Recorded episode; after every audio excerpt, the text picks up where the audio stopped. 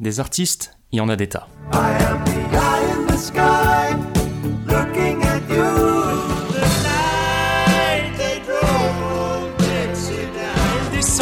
de la montagne sur un chariot chargé de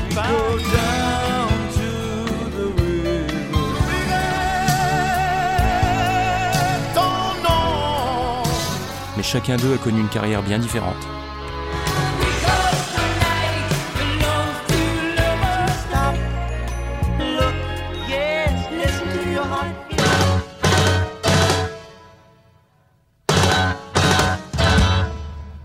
Il est peut-être temps d'en reparler un peu.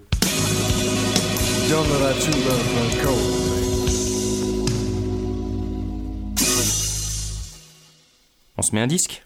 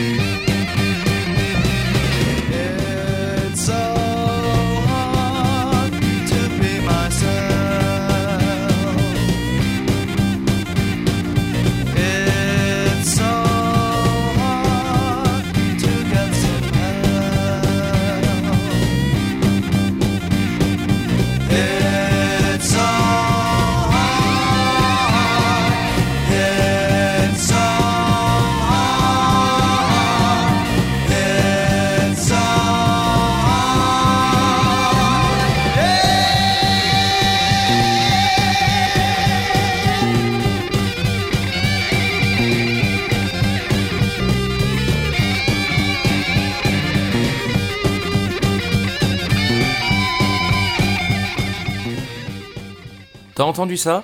Et eh bah ça, c'est Comics. Et cette chanson, on la doit au groupe israélien The Churchills, qui l'a inclus sur son premier album éponyme sorti en 1968.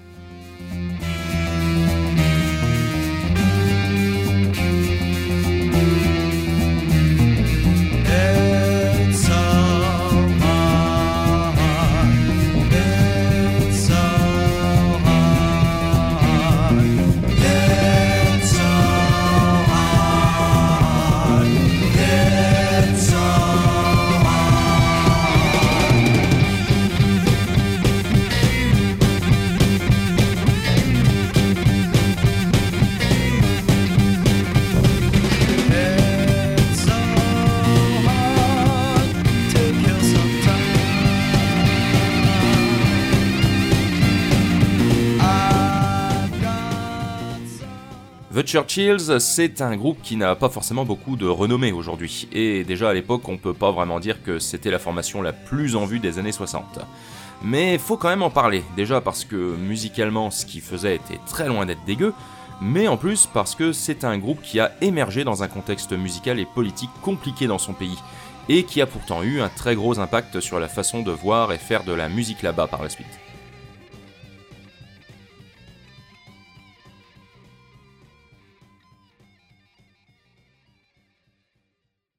Pour commencer, un peu de contexte vite fait. Israël dans les années 60, c'est pas vraiment la joie. Bon, tu me diras que ça est toujours pas, mais enfin. Outre les conflits, les guerres et les tensions habituelles concernant la Palestine, sur lesquelles on va pas s'étendre parce que c'est pas le sujet, niveau musique rock, c'est assez basique, dirons-nous. En gros, il n'y a pas vraiment de rock israélien, les radios passant majoritairement des chansons hébraïques, encouragées en cela par l'armée, et les Beatles sont considérés comme un groupe exerçant une mauvaise influence sur les gens.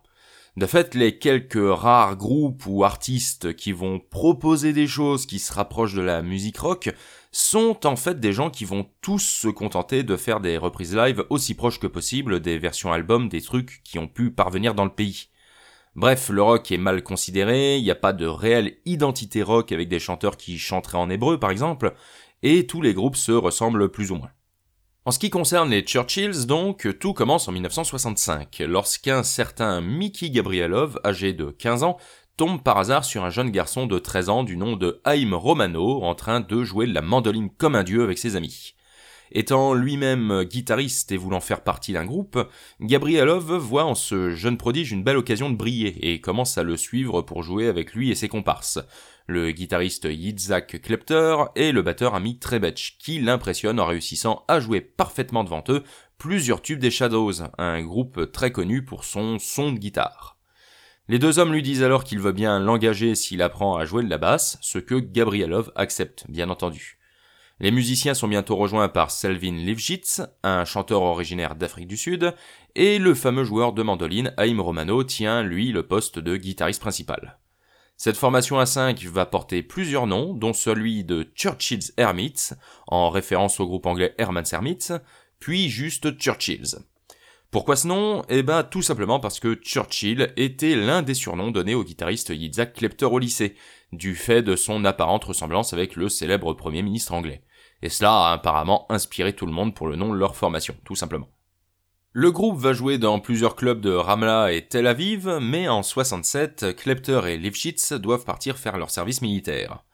Lifshitz est alors remplacé par le chanteur Stan Solomon, un Canadien qui s'était porté volontaire pour participer à la guerre des six jours en Israël, et ce dernier va souffler aux membres restants, pour remplacer Klepter à la guitare, le nom de Rob Huxley, un musicien anglais qui venait de terminer une tournée en Israël avec l'une des incarnations du groupe Tornadoes, connu quelques années auparavant pour le tube Telstar, et qui avait décidé après ça de rester sur place.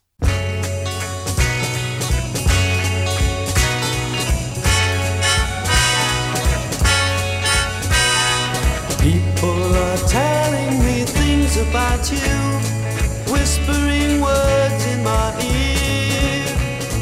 People are saying you're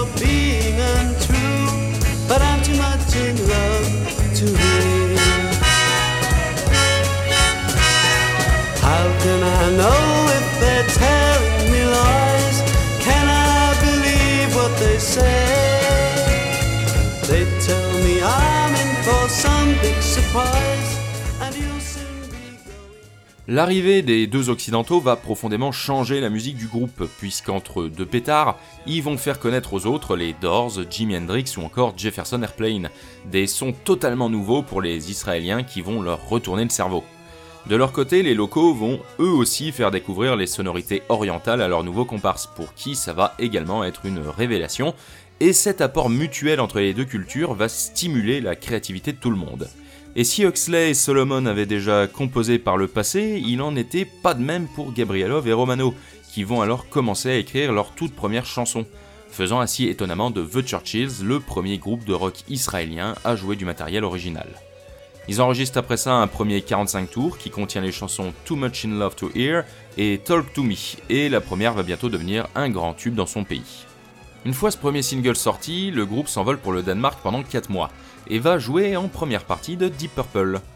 De retour en Israël, les musiciens se voient proposer de participer à la bande originale d'un film expérimental du nom de A Woman's Case, réalisé par le cinéaste israélien Jacques Catmore, proposition qu'ils acceptent, et les chansons qu'ils vont écrire pour le film vont servir de base pour leur tout premier album à venir. Le disque, sobrement intitulé Churchills, est enregistré au Kalinor Studios de Tel Aviv en un ou deux mois et sort dans le courant de l'année 68.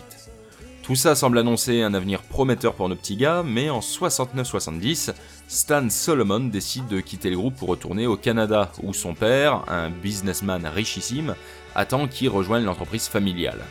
Il paraît même qu'il aurait payé des espions pour vérifier ce que faisait son fils pendant ses années avec les Churchills. Cet événement entraîne bien sûr une crise au sein du groupe qui a l'impression de se retrouver démuni et cherche alors un remplaçant. Huxley récupère donc temporairement la place de chanteur et les musiciens tentent de diversifier leurs activités pour survivre. Ils vont ainsi pendant quelques années jouer et écrire des chansons pour le chanteur Arik Einstein, l'un des plus grands artistes israéliens, sur plusieurs de ses albums et participer également à leur production. Ils sont notamment présents sur Putzi, un disque considéré comme étant le tout premier disque de rock chanté en hébreu et qui contient une reprise de When You're Gone, un des titres présents sur l'album des Churchills. Parallèlement à ça, le groupe est invité par le chef d'orchestre Zubin Mehta et l'arrangeur Noam Sharif à jouer pendant deux soirées avec l'orchestre philharmonique d'Israël, en vue d'une réinterprétation de deux pièces de Jean-Sébastien Bach. Ces deux morceaux sortiront ensuite en 1970 en 45 tours sous le titre Choral for Young Lovers et Double Concerto.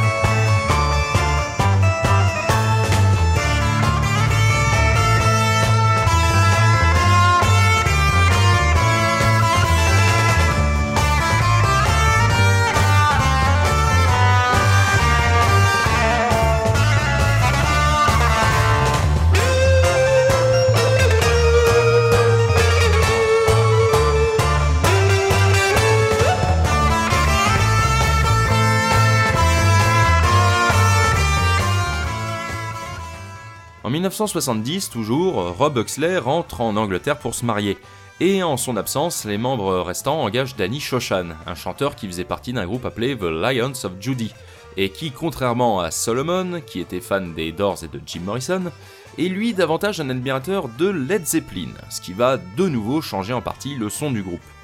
D'ailleurs, le premier 45 tours que cette nouvelle incarnation va sortir contient en face A une reprise de Living Loving Made de Led Zeppelin. L'année suivante, les musiciens décident d'aller s'installer à Londres et y retrouvent Rob Huxley. Comme une volonté de repartir sur des bases nouvelles et craignant que le public anglais voit d'un mauvais œil un groupe portant le blaze de l'ancien Premier ministre, ils choisissent de changer de nom et se font désormais appeler Jericho Jones. Un nom qui représente plutôt bien la formation selon ses membres, puisqu'alliant ses origines orientales et traditionnelles via le nom Jericho et son aspect plus contemporain et européen via celui de Jones. Sous cette appellation, il publie en 71 l'album Junkies, Monkeys and Donkeys, aux accents bien plus blues et hard que leur premier essai discographique, et qui marche plutôt bien, au point qu'un nouveau disque leur est bien vite demandé. Ce sera l'album Jericho en 72, cette fois-ci davantage influencé par le son de King Crimson, et qui sera publié sous le patronyme de Jericho tout court.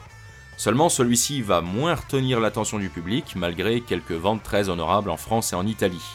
Il sera même pas publié en Israël l'année de sa sortie et le sera pas avant 2018, année où un label local se décidera enfin à sortir un pressage national.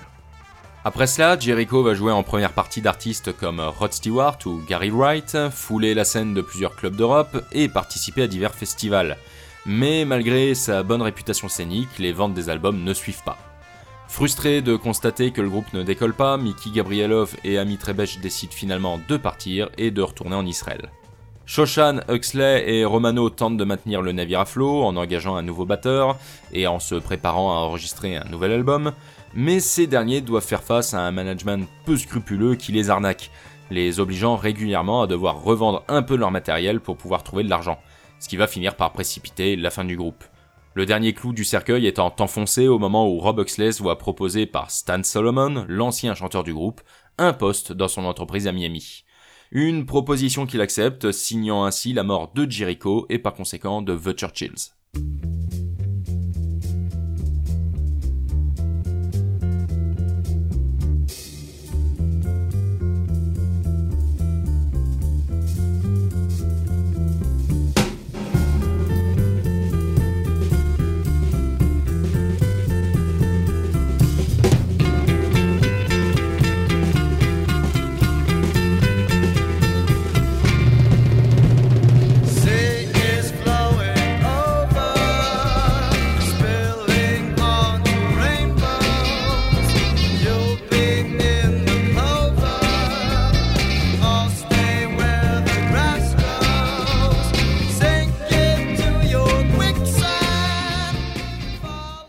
Par la suite, Danny Shoshan va rester en Angleterre pour continuer à faire de la musique, travaillant sur l'écriture et les arrangements de chansons.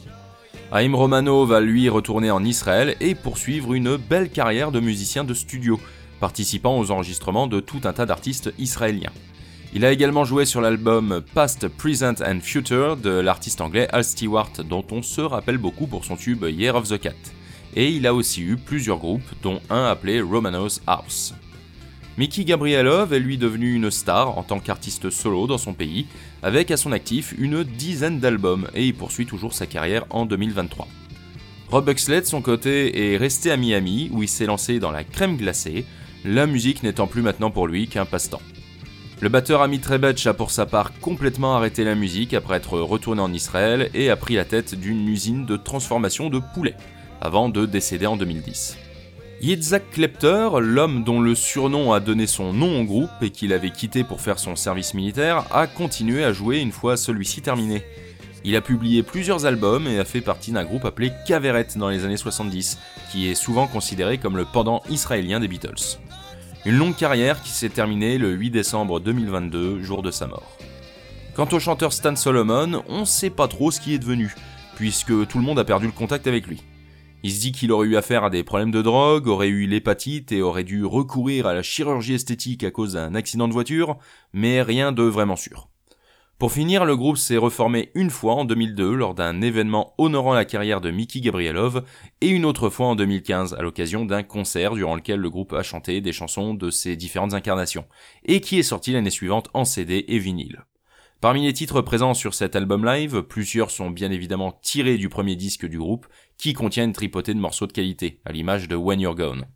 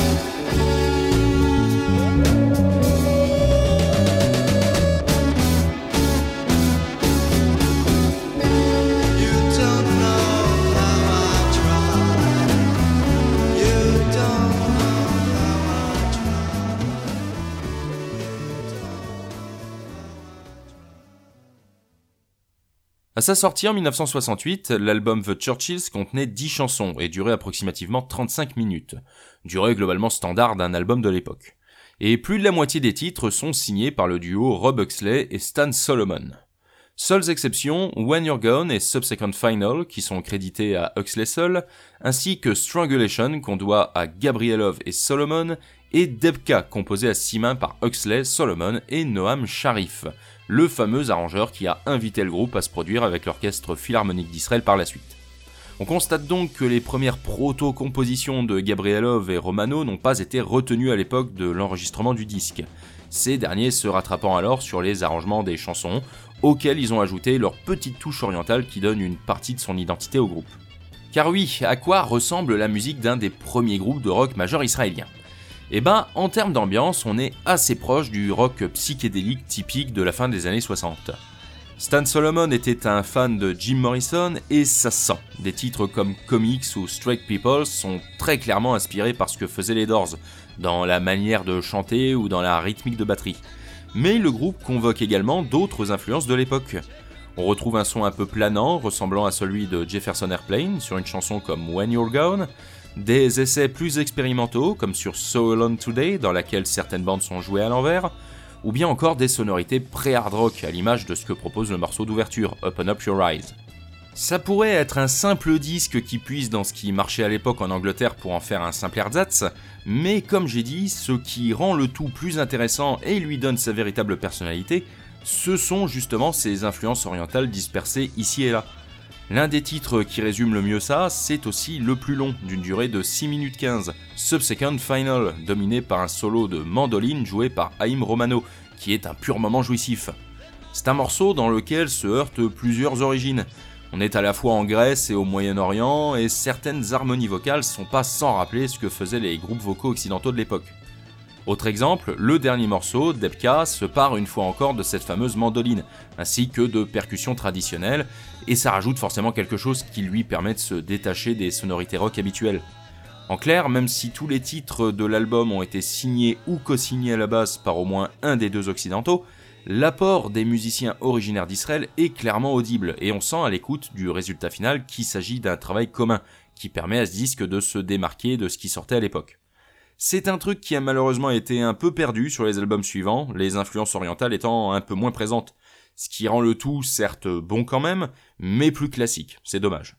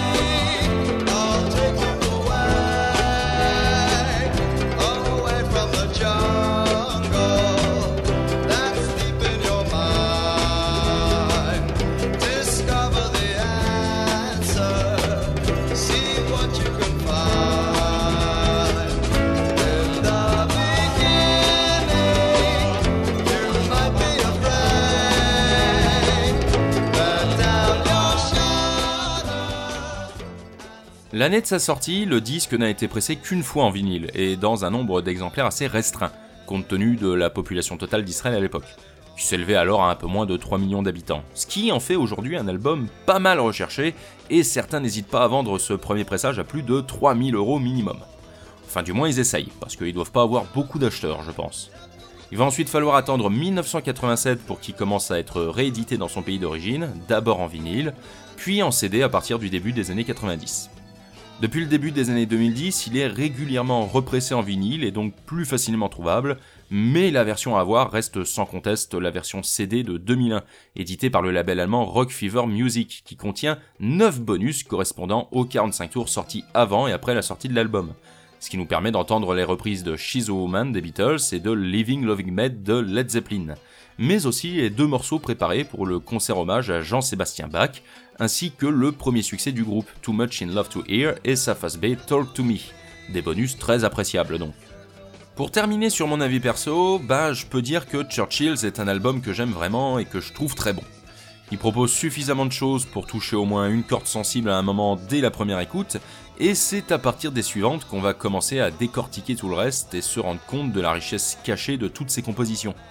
Pour preuve, je l'avais pas écouté depuis quelque temps, mais je me rappelais quand même qu'il m'avait laissé une impression positive un peu brumeuse, et je me suis souvent pris à y repenser en me disant qu'il fallait que j'étudie ça de plus près. Et l'impression s'est confirmée, j'ai vraiment eu le sentiment de redécouvrir des choses et de l'apprécier d'autant plus. Plusieurs chanteurs occidentaux ont souvent incorporé des éléments orientaux dans leur musique, je pense à George Harrison des Beatles ou Frank Zappa par exemple, qui ont permis à certaines personnes de faire connaissance avec ces sonorités, mais le fait qu'il s'agisse ici de la musique d'un groupe vraiment local réalisé à une époque où on n'y avait pas facilement accès, apporte un petit quelque chose qui rend le disque d'autant plus appréciable, et je peux que le recommander. En plus, il est dispo sur YouTube et Spotify, alors il n'y a aucune excuse. Bon, c'est pas tout ça, mais moi, je vais te laisser. J'ai encore pas mal de trucs à faire. Faut que je trouve des slogans pour des manifs, parce que je pense qu'on n'en a pas fini avec ça. Avant de partir, je te laisse avec Strike People, qui est un des morceaux que je préfère du disque. Allez, à la prochaine. Ciao